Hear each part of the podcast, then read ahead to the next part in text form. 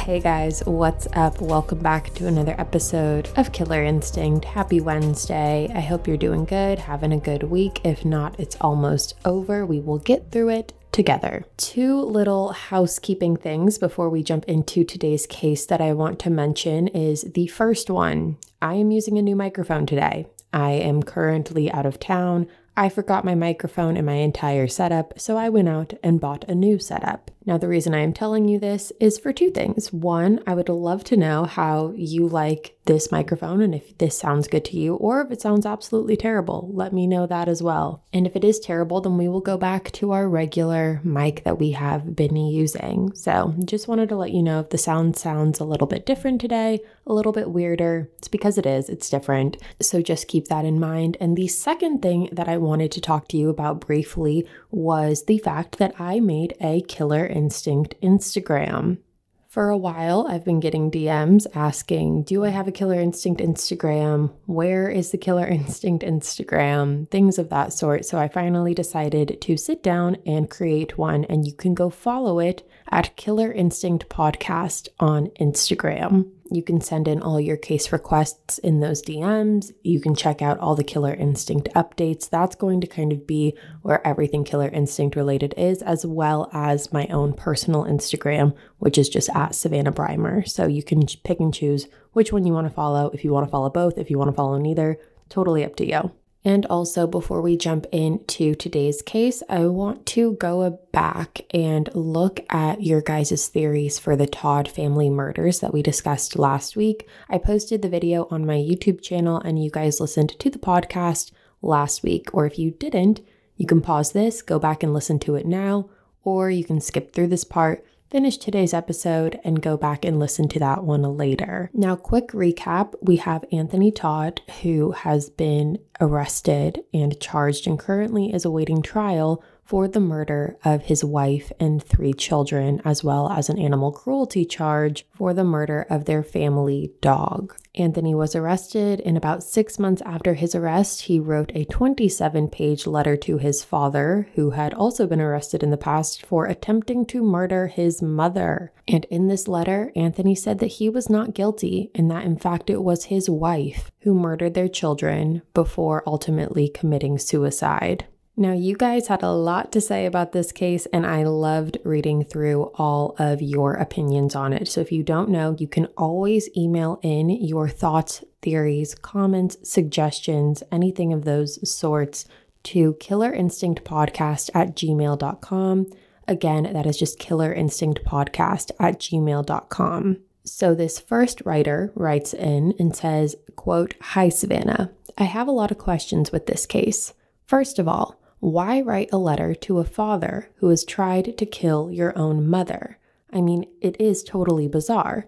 And even if Megan had murdered their kids and then killed herself, it doesn't justify why Anthony wouldn't call the cops after she killed herself.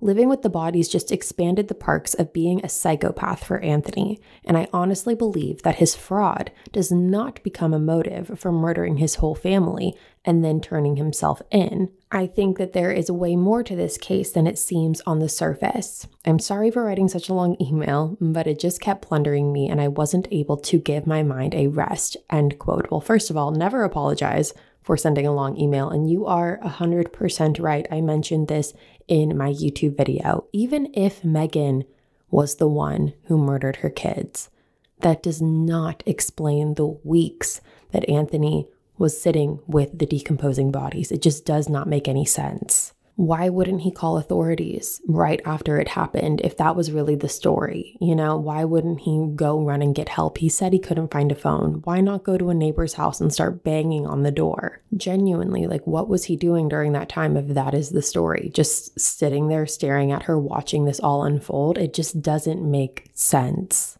Now, the second message we have comes from another listener who says, quote, Hey Savannah, I'll get straight to it. I think Anthony is guilty reasons being quite obvious. Although I think that over time he'd develop a mindset similar to a pathological liar, it feels to me that he doesn't want to believe he murdered his own family, Or maybe he wanted to seem like a sympathetic person, so the story ended up being switched up after his confession, maybe for different sentencing or to get a better peace of mind. I do think that his father had something to do with this, or at least built up Anthony's motive to do this. The evidence seems way too clear to be anything else, in my opinion, although anything is possible. End quote. And I agree. I think it's very possible that Anthony switched up his confession and said that he didn't do it to get a lesser sentence. Personally, in my opinion, I don't believe that Anthony cares about whether or not he did this to his family. I don't think he has the conscience to care. What I think that this is, is him realizing that he can say that Megan did this and that he was not involved and he wasn't responsible because no one else was there to say otherwise. Megan's not here to defend herself. His kids aren't here to defend themselves. He can really make up any narrative that he wants, even though he already confessed. So I do think that he has seen also a pattern of people similar to himself. Example, Chris Watts who has done a very similar act. And he saw that Chris Watts said this, and you know, I'm going to say this too. It makes sense. Maybe people will believe me. Maybe I'll get a lesser sentence. I think that was what was going through his mind more so than trying to clear a guilty conscience because I don't think he has one, in my personal opinion. So that is where we're going to cap it at that with the Todd family murders. Thank you so much for writing in. Now, let's move on into today's twisted case. So, today we are talking about the bizarre, unsolved death of Jeanette De Palma. This case is unlike any we've ever covered in the past because it deals with the possibility of satanic rituals, witchcraft, and possible human sacrifice as some of its main theories. So, because of that, I am extremely interested to hear your stance on this because this one has got me absolutely stuck. Jeannette DePalma was born on August 3rd, 1956, in Jersey City, New Jersey, to her parents Florence and Salvatore DePalma. Now, Jeannette was born into an extremely large Italian family. She was one of five daughters and also had three brothers. So she was one of eight siblings, and she was described as a kind and beautiful young woman she had dark brown hair and brown eyes. Now, coming from a large Italian family, Jeannette was also pretty religious. She was an evangelist who planned on attending Bible college after high school. I will say in my research, Jeannette's stance on religion did vary. Some people said that her religion was more so pushed onto her by her parents and that she had more of a wild side to her. However, some also said that she was extremely invested in it, so maybe there was a middle ground in that. Jeannette was only 16 years old when she went missing, so let's jump to that day. Jeannette went missing on August 7th, 1972. This was a Monday, and at the time, Jeannette was living with her family in Springfield Township, New Jersey. On the day that Jeannette went missing, she told her mother that she was going to be taking the train to a friend's house. However, Jeannette never returned home that night. Jeannette wasn't the type to not come home and definitely wasn't the type to not call her parents if her plans had changed. So when she didn't show up later that night, her parents ended up contacting the Springfield Police Department to file a missing persons report on the night of August 7th, 1972. And for the following six weeks, no one knew where Jeannette was. No one had reported seeing or hearing from her, and her parents were terrified that they would never see Jeannette again.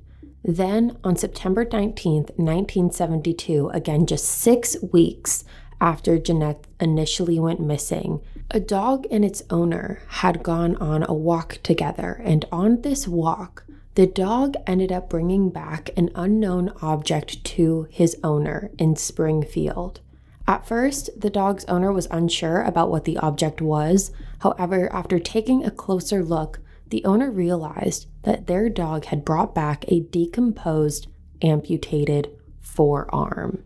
Obviously, the owner was in absolute shock. Their dog had just brought them back an arm, so they immediately called the authorities to let them know of the finding. Once authorities were contacted, they began searching around the area where the dog was thought to be. And when they did, they discovered Jeannette's body lying face down on top of a cliff specifically located in Springfield's Houdaille Quarry. And just to give you some context, this is an 120 acre quarry located in Springfield Township so in the same town that Jeannette lived in with her family. And when authorities discovered Jeannette's body, they noticed something very interesting and different. And there are a couple different variations of this particular part of the case. However, when Jeannette's body was discovered, it was said that there were various different objects surrounding her body. These objects included rocks and wooden sticks that were said to be placed in a cross shape that were outlining her body. Jeannette's body was so decomposed at the time that it was discovered that she actually had to be identified through dental records and there was actually no autopsy performed because of the state of decomposition that Jeannette's body was discovered in. They were able to get x rays of her skull taken, and when they did that, it showed no evidence of any fractures, bullet holes, or any other noticeable traumatic injuries. So, because of this, and to this day, Jeannette's cause of death has actually never been determined. But regardless of this, there has been heavy speculation of Jeannette's cause of death being either strangulation or drug overdose. One thing that the medical examiner did discover in Jeannette's body was an unusually high amount of lead in her remains. However, there was never any possible explanation for that either. So to this day, we don't know why there is such a high amount of lead in her system. Now, at first, everyone in Springfield Township was extremely stumped at this case and was also, understandably so, extremely terrified. Clearly, there was a murderer on the loose in Springfield Township, and no one had any idea who could be responsible for something like this. Jeannette was only 16 years old. She was extremely religious. She went to church. She had a great family. No one understood why anyone would want to do something like this to Jeannette. A couple months following the discovery of Jeannette's body and in the middle of the investigation in January 1973, the FBI actually tested some of Jeannette's clothing that she was wearing, which included her shirt, pants, underwear, and some of the dirt around the surrounding area where her body was discovered to see if they could pick up any fibers on it. However, the FBI stated that there were quote unquote no apparent foreign hairs found on the clothing. However, even though there weren't any hairs found, there were multiple stains found in her underwear, bra, blouse, and her pants. However, the problem here was that the stains were, quote, too decomposed for conclusive blood and semen examinations, end quote. And that was a quote according to the crime lab report. So, because of the state of decomposition that Jeannette's body was discovered in, basically they couldn't do any testing on her or her clothing, or they could do the testing, but they couldn't find anything because of the level of decomposition. Now, before we get any further into the investigation, I want to take a step back for a second and talk about what was happening in the United States at the time of Jeannette's murder. At the time, it was 1972, and at this time, a lot of Americans were going through something that is often referred to as the quote unquote Jesus movement. Now, to paraphrase, and based off of my research, this is when the so called hippie generation was kind of mellowing out, and a lot of families were turning to more religious beliefs. The Jesus movement began in the 1960s, and essentially it was an evangelical Christian movement beginning on the west coast of the United States in the late 1960s and early 1970s that spread primarily throughout the United States, Europe, and Central America. But even though certain people were turning to more Christian and evangelical beliefs, a lot of people were also getting into Satanism and witchcraft as well. Just 11 days after Jeannette's body was discovered, the Home News Tribune wrote in an article saying, quote, Authorities were investigating the possibility that witchcraft and Satan worship was involved in the death of Jeannette. End quote. Now, one of the reasons that people believed this was because less than two miles away from where Jeannette's body was discovered, there were actually a reported number of sacrifices that involved dead animals. And around the same time that Jeannette's body was discovered, in the same park, but you have to remember it was an 120 acre park, Authorities had found burning candles, a bowl of blood, and feathers, as well as pigeons with their necks snapped. So, because of this, when Jeannette was found, the rumor mill started spinning about Jeannette's death having some sort of connection with being ritualistic or a part of witchcraft.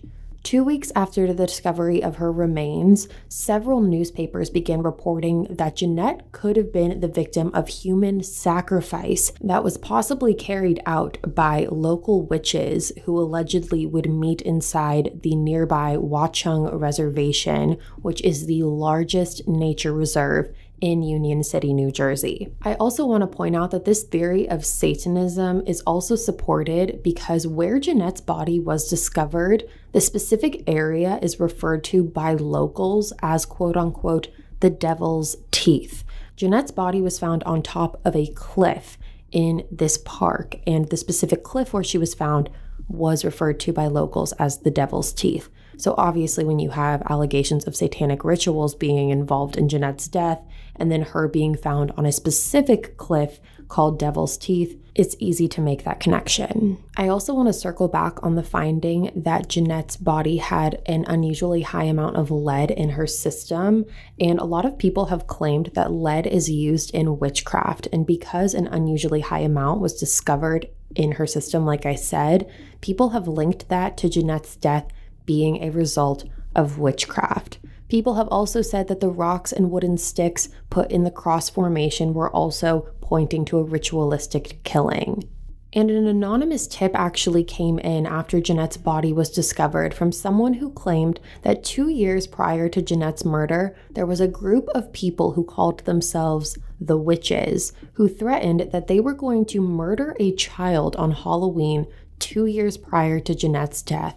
However, nothing came of that. And I think it's also important to point out that Jeannette lived in Springfield, and Springfield was a quiet, middle to upper class suburban area, and these types of things did not happen often disappearances, murders, and especially satanic rituals and witchcraft. And honestly, you guys, I wish I could sit up here and tell you more about witchcraft and satanic rituals and things like that. I have no idea about those types of things. That is not my forte. I could not educate you on those types of things. I'm sure some of you out there probably could and know way more about this subject than I do. And my extent of knowledge on this subject basically doesn't go past this case. I did try and extend my research to try and learn about lead being found in someone's system and how that's connected to witchcraft and witchcraft in New Jersey and satanic rituals and things like that. However, my honest extent of education and knowledge on this subject does not surpass this case. So, while there are interesting and definitely notable coincidences and instances that can connect Jeannette's death to a satanic ritual or occult or witchcraft, there are a couple other theories that we should go over as well. Okay, we're going to take a short break, but we will be right back with more of the Killer Instinct podcast. Do you ever fantasize about who you'd be if you lived somewhere different? Maybe you'd surf if you lived by the beach, or maybe if you lived in the city, you would live above a coffee shop and finally be able to write that novel you've always dreamed of. Or if you had a dishwasher, maybe you'd actually be able to start cooking and make a proper dinner at home. With over 1 million available units for rent on apartments.com, the you abilities are endless. Apartments.com lets you narrow down exactly what you want and when you want it. And with their instant alert, you'll never miss out on seeing what could be your new perfect place. Apartments.com has helped millions of renters find their perfect place to live, whether that's an apartment, a townhome, or even a house, and they can help you find exactly what it is that you're looking for. Visit apartments.com, the place to find a place. Hey, it's Kaley Cuoco for Priceline. Ready to go to your happy place for a happy price? Well, why didn't you say so? Just download the Priceline app right now and save up to 60% on hotels. So, whether it's Cousin Kevin's Kazoo concert in Kansas City, go Kevin, or Becky's Bachelorette Bash in Bermuda, you never have to miss a trip ever again. So, download the Priceline app today. Your savings are waiting. Go to your happy place for a happy price. Go to your happy price, Priceline. All right, you guys, welcome back. The first one being that when Jeannette's body was discovered, multiple tips came in to the authorities regarding a homeless man who was known to reside in the park where Jeannette's body was found. This man went by the name Red, and he left the woods shortly after Jeannette went missing. And obviously, because of the weird timing of that all, authorities did look into it and brought him in for questioning. However, after questioning, they figured out that he had absolutely nothing to do with this case. I also want to talk about one of the officers in this case who then went on to become the lieutenant of the Springfield Police Department, and that is a man named Donald Schwert. He worked for the Springfield Police Department and he was the first officer to find the body. And we do have a couple statements from him. In regards to finding Jeannette's body, he said, quote, I'm the one who found the body. It was hard. I have five daughters, and this could have been one of my daughters, you know? When I got up there, the body was lying right there. She had tan pants and a navy blue shirt. End quote. Now, when it comes to the theories of this case, Donald does not believe that Jeannette's death was the result of a satanic or witchcraft ritual. He said that he believes that those rumors started after another officer saw the rocks surrounding her body and made a remark that it looked satanic. So basically, he's saying that one of the officers who saw the body saw the rocks and made the satanic comment, and then basically through the grapevine, the satanic theory carried out. Donald said, quote, There was nothing to that. I don't know what happened. There's a lot of theories out there, a lot of people speculating this and that. I don't buy it. End quote. Instead, Donald says, quote, they were probably doing drugs and she OD'd. End quote. However, again, it's important to note that there were no evidence of drugs found in the medical examiner's report. Something Donald also pointed out was the fact that Jeannette was wearing flip-flops, and this was interesting because he said, quote, somebody had to be there with her because she had flip-flops on. I was in hiking boots and I had trouble getting up that little hill where she was laying. So with flip-flops, she would have had a hell of a time getting up that hill. End quote. So that brings in the question of did someone carry Jeannette up that hill to where her body was discovered? And if they did, did they carry her up there while she was alive, or did they carry her up there after she had already died? Donald said that he was also informed that some of the kids who hung around Jeannette and some of the kids that Jeannette hung around herself were to be involved in drugs. And he thought by this point someone might come forward and say something.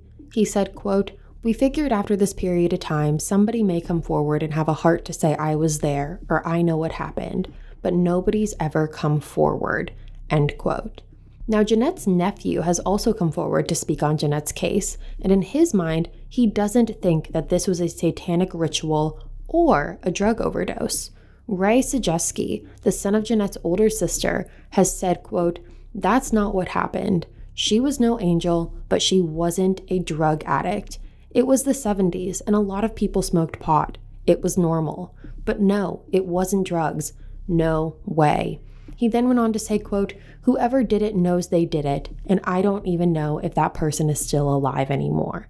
End quote. Now, Ray does have a very strong point here that I think we need to talk about, and that was the fact that this was the 70s and a lot of people smoked weed. However, it was not nearly as widely acceptable as it is today. People lie on all different spectrums when it comes to weed. Some people think it's a hardcore drug, some people think it's literally nothing and don't have any problem doing it. Some people like it, some people don't. It's illegal some places, it's legal others. It's just one of those things where there's a lot of back and forth that comes with it. So we don't necessarily know when people say that Jeannette was involved with people who did drugs, she was around people who did drugs, she did drugs herself. We don't know if they mean she smoked pot here and there and that was what it was considered. And at the time, it was a lot less acceptable than it is now, and it was deemed a lot more rebellious than it is now Or we don't know if there were more hardcore drugs thrown in there that we just haven't been made aware of. But I do think Ray has a very good point when he says that she smoked weed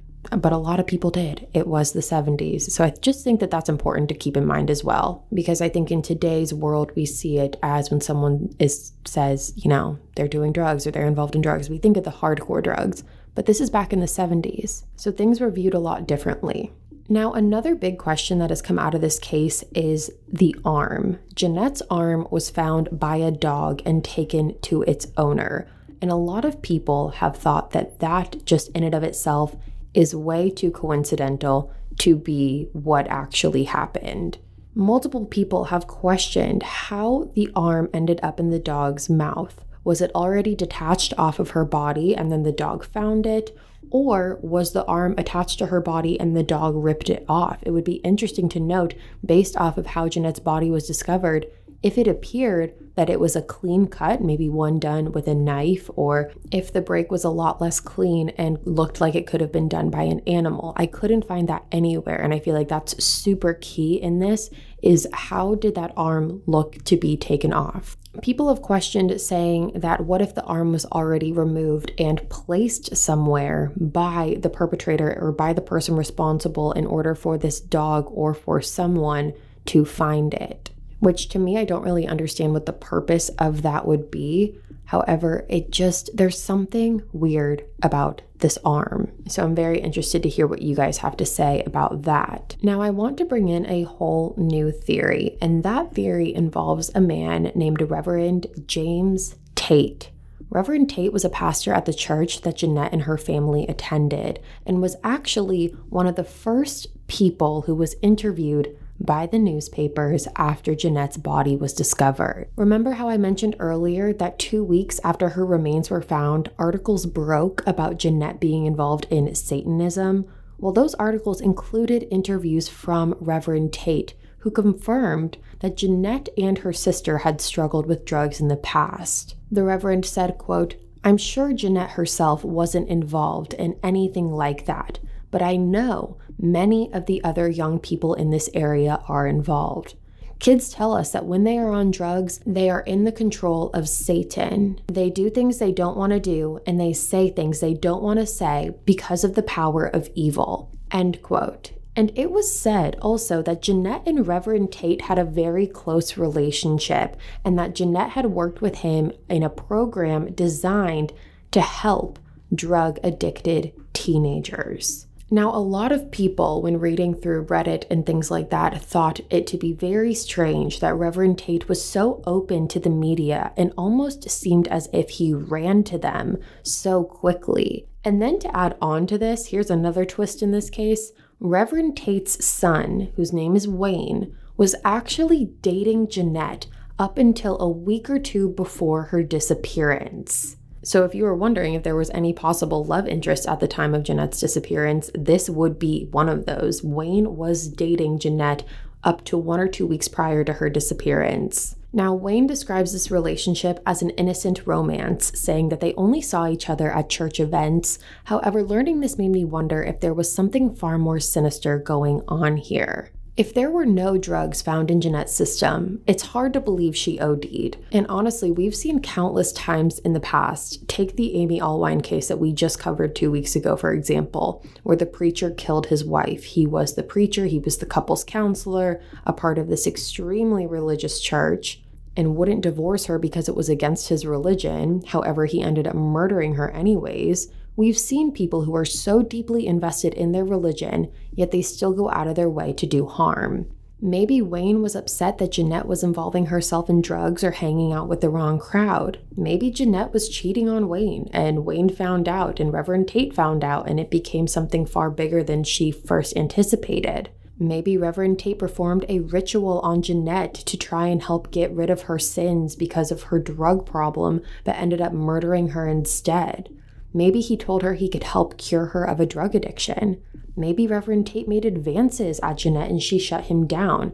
To me personally, the Reverend thing is way more of a possibility than the satanic ritual cult theory. However, regardless, the police had actually never looked into Reverend Tate. He was never considered a person of interest, he was never considered a suspect. No one really thought to look at him. Which, again, to me, I find to be very strange considering the coincidences and considering the fact that he was so quick to run to the media. And also for a case that has so many theories that are deeply rooted in religion and Satanism and witchcraft and things like that, you would think that Reverend Tate would be one of the people that is looked at in this case. That's just my thought. That is just my theory, and that is what I'm going to leave you with for you to tell me yours. You guys can email me at killerinstinctpodcast at gmail.com. Again, that is killerinstinctpodcast at gmail.com. And let me know what your thoughts are about this case, and we will go over it next week. With that being said, you guys, that is all for me today. Thank you so much for tuning in to another episode of Killer Instinct. If you are new here, make sure you go ahead and hit that subscribe button because A, it's free, and B, you'll always be notified every time we post an episode. We post weekly here every single Wednesday, and you will not want to miss it. I will be back next week for our last episode before a two week break that we take for the holidays. And until then, stay safe, guys.